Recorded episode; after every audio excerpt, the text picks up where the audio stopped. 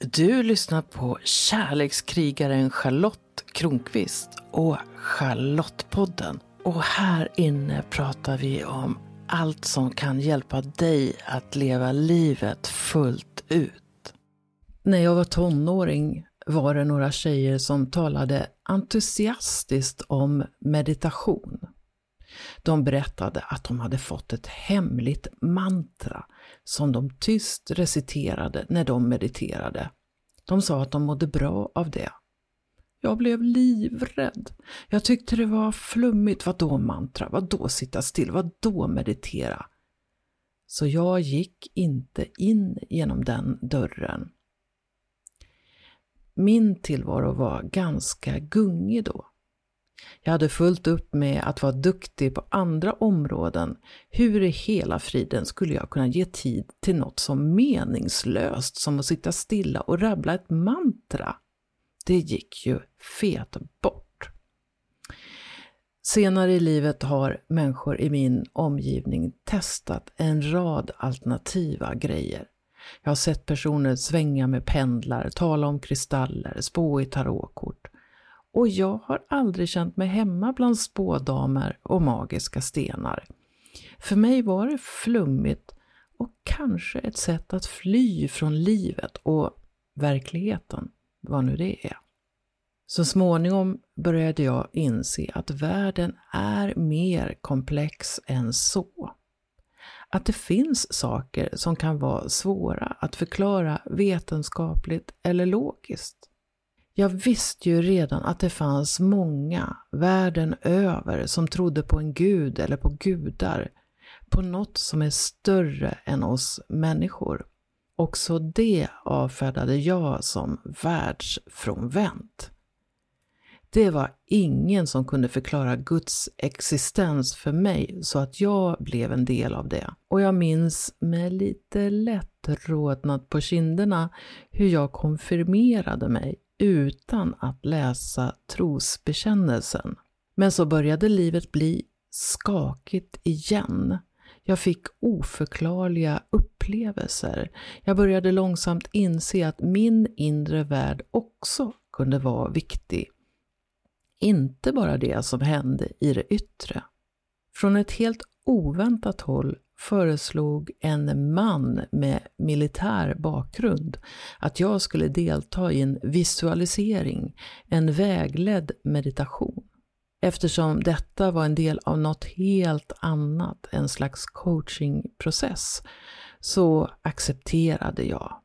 När jag blundade och lyssnade på mannen som skulle vägleda oss in i oss själva så hände ingenting. Ingenting. Det var helt svart. Det var som att möta ett mörker. Mina kollegor som var med började berätta vad de hade varit med om och jag blev nog lite avundsjuk. Mannen sa att jag förmodligen hade blockerat mitt undermedvetna men att det var möjligt att komma i kontakt så småningom. Om jag minns det rätt, för det här var i slutet av 1990-talet gjorde vi ännu en vägledd meditation den kommande dagen och då började jag se bilder medan han vägledde oss. Det var som att något försiktigt hade öppnats i mig. Min fobi mot meditation försvann. Men ännu var jag rädd för meditation. Jag trodde att meditation kunde göra en människa galen och förvandla hen till en new ageare, något jag för mitt liv inte ville förknippas med.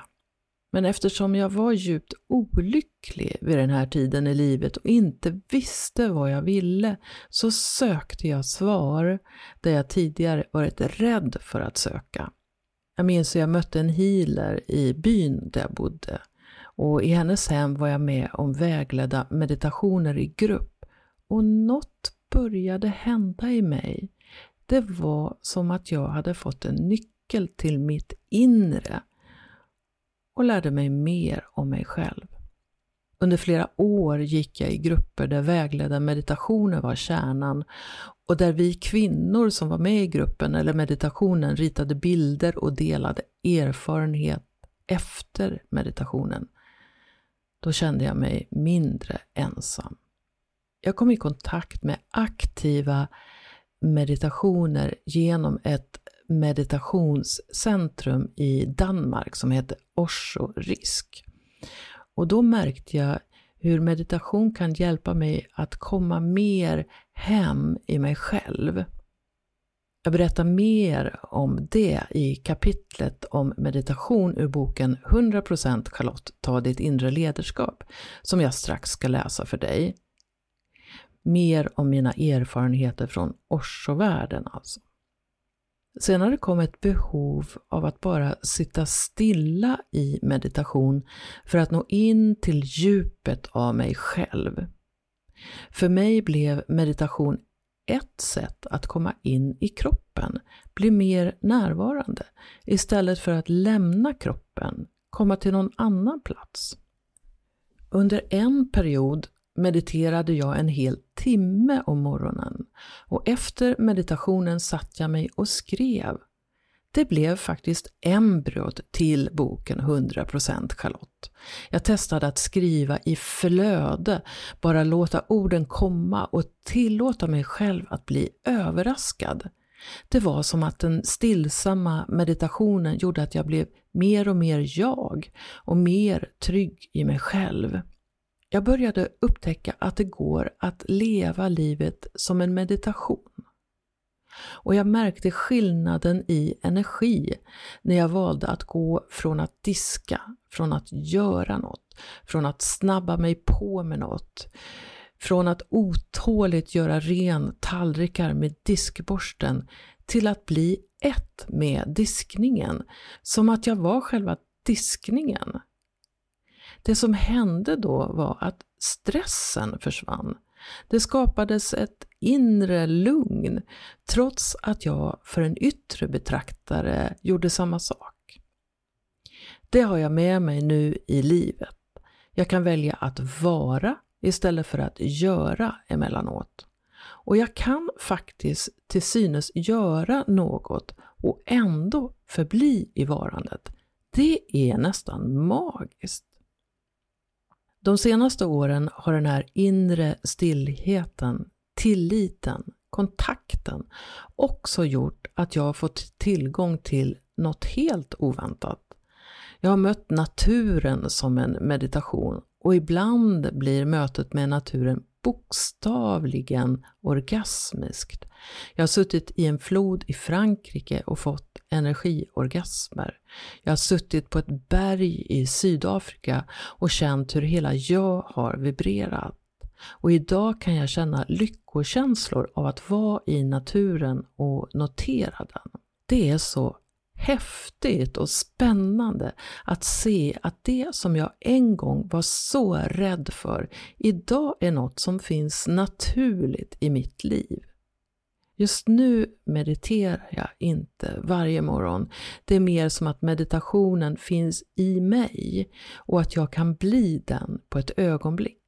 Det allra enklaste sättet för mig att komma till närvaro och meditation är helt enkelt att blunda och följa ett andetag.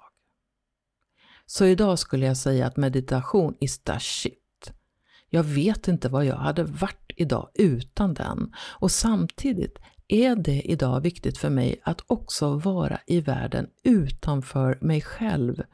För där vill jag bjuda på kärlek i alla dess former genom att helt enkelt vara jag. Så om du ännu inte testat meditation, gör det. Och ha lite tålamod. Jag blev fruktansvärt otålig när jag började med stilla meditation. Jag tyckte det var slöseri med tid.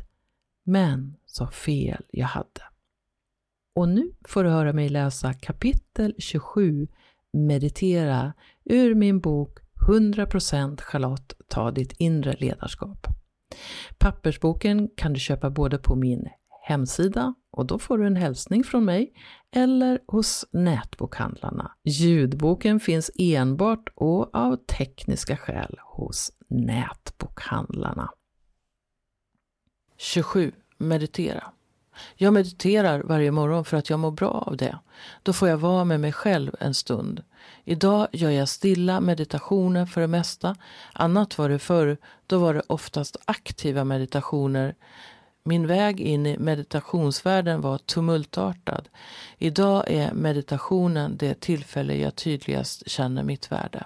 Jag har befunnit mig en hel del i Osho-världen. Osho, det var gurun som på 1970-talet var känd som Bhagwan och vars anhängare gick klädda i vinrött. Och ryktet som följde honom var dels att det var en sexsekt och dels att han älskade Rolls Royce och dyra klockor. Det var naturligtvis en sanning och den bilden gjorde mig livrädd för Bhagwan och de konstiga människor som omgav honom.